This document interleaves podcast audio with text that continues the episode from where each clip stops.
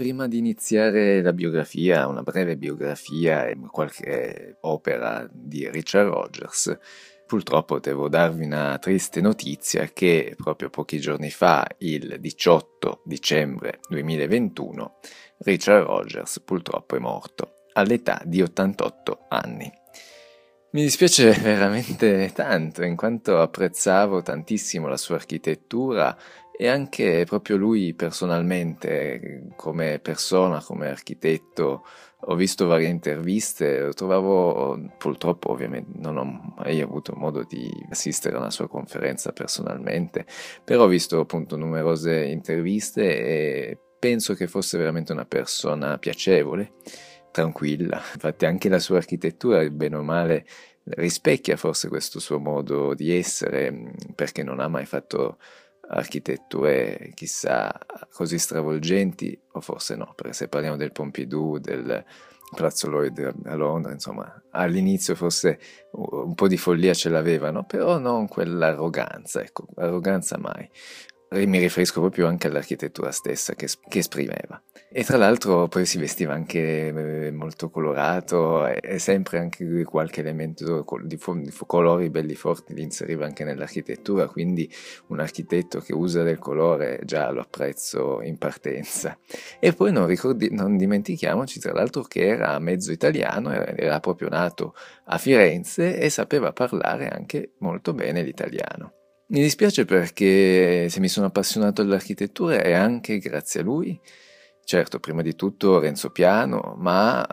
uh, come forse saprete erano proprio grandi amici Renzo Piano e Richard Rogers. Infatti loro due avevano vinto il concorso e costruito il Pompidou, il Centre Pompidou di Parigi, che è una delle architetture più stravolgenti e forse iconiche degli anni del Novecento, nel, nell'architettura del Novecento. E quindi ovviamente i primi anni, se uno studia e sa la biografia di Renzo Piano, sono assolutamente legate con quella anche di, eh, di Richard Rogers. Infatti gira anche delle foto stupende, l'ho vista sul profilo di, di, Renzo Piano su Instagram, e in particolare una dove loro due erano, erano seduti su una trave del Centre Pompidou in costruzione lì a cavalcioni su questa trave con un ombrellino colorato e un caschetto rosso di Richard Rogers, se le vedi due ragazzi di quasi 30 anni,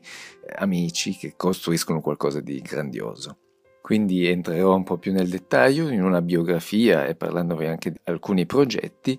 su un podcast che avevo già fatto tempo fa e quindi che ve lo ripropongo. Allora, parliamo di Richard Rogers, che ha progettato insieme a Renzo Piano il Pompidou, che ha, hanno eh, intrapreso questa inizio di questa espressione di questa architettura high-tech, eh, ma poi ognuno prende la propria strada e, e così come anche Rogers ha, ha espresso poi oltre al Pompidou la sua architettura, che però in realtà uh, io la ritengo quella che è andata più mm,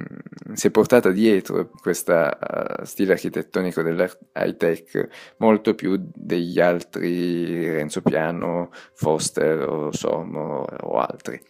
Eh, perché le caratteristiche principali della, della, di, dell'architettura di, di, Richard Rogers sono proprio ancora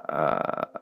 molto non so, la vedo molto simile ancora a, a questa, um, a que- alle caratteristiche dell'architettura tech. Appunto, la struttura è sicuramente la parte principale delle, delle, delle, opere di Roger, eh, che è all'esterno. Eh, molte volte si possono riconoscere suoi edifici per la struttura esterna anche in maniera abbastanza... c'è uno studio, c'è una progressione de, di questo stile eh, che mh, va a, a, ridurre, a essere una cosa, la sezione dei, de, delle travi però, del, dei pilastri, per esempio sono molto snelle, leggere, questo è un discorso che eh, la tecnologia va avanti, ma perché magari poi all'interno c'è un'altra struttura, però è quello che esprime poi all'esterno è una um, uh, architettura e ingegneria che si fondono molto bene insieme. Un'altra caratteristica che si porta dietro, eh, non so se si porta dietro o per il suo carattere, che se si vede nelle foto, riguardo nelle interviste, molto allegro, solare, è il colore. E come ho già detto, nell'architettura high tech o comunque col Pompidou, tutti gli impianti è molto colorato, perché tutti gli impianti sono colorati, portati all'esterno e così via. In realtà sì, ancora, ancora, adesso mi viene in mente per esempio un grattacielo a Londra che è progettato da poco, ci sono ancora impianti eh, colorati in maniera un po' più sobria rispetto al Pompidou, però e poi in ogni caso il colore è un elemento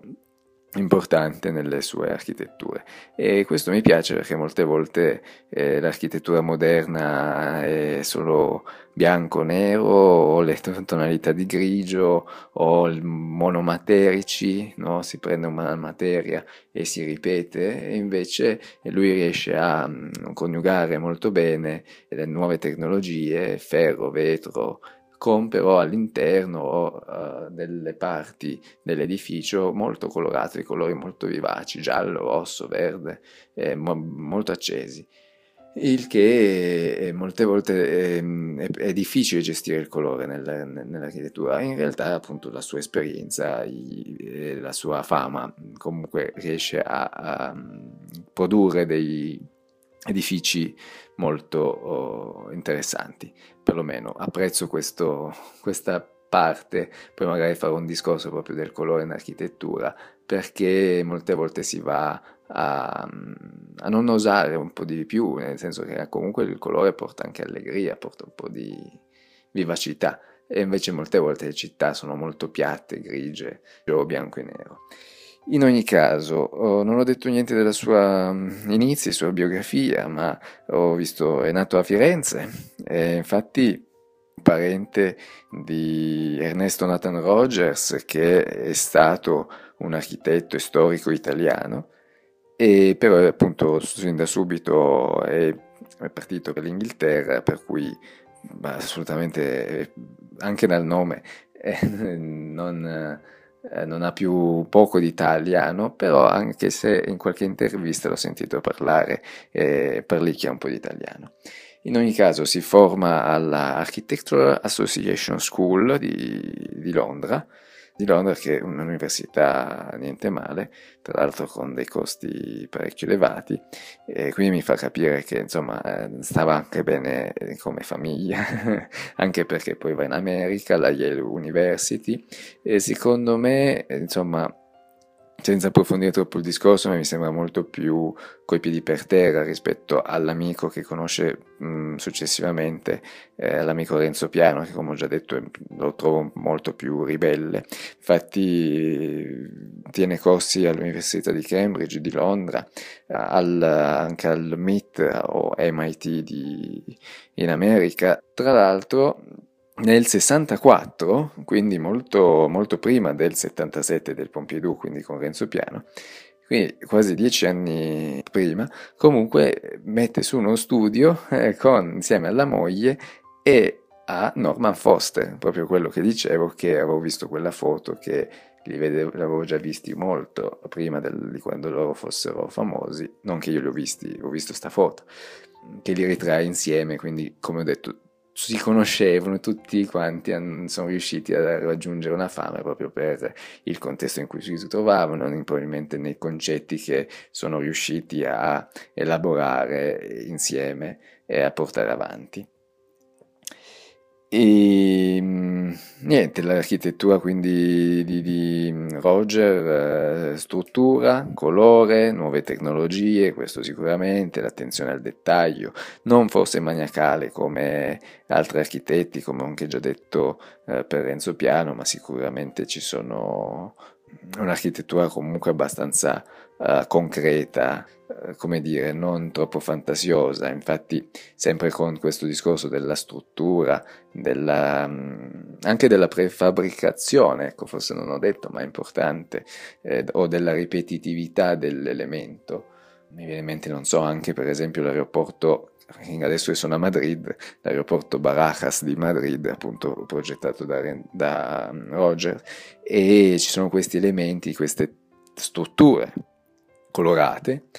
che poi vengono ripetute x volte per diverse, ehm, come dire, eh, fasce che costituiscono i vari terminal, per cui sembra quasi banale no? prendere una sezione e ripeterla x volte. E però devo dire che il risultato per me, insomma, per il mio, mio personale parere, è, è riuscito, e anche e soprattutto come mobilità interna, livelli, insomma, la, poi non sono mai entrato anche con Renzo Piano sul discorso dell'interno, di come vengono progettate, perché c'erano questi studi così ormai affermati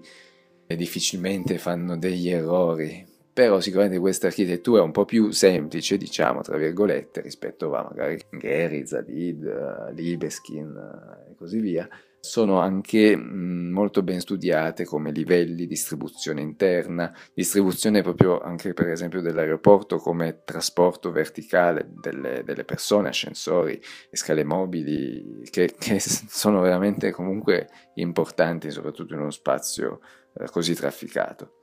Questo è un esempio, ma che va insomma, a rappresentare tante altre architetture di, di, di, di Roger. Penso che sia una panoramica abbastanza generale. Eh, alla prossima, ciao ciao.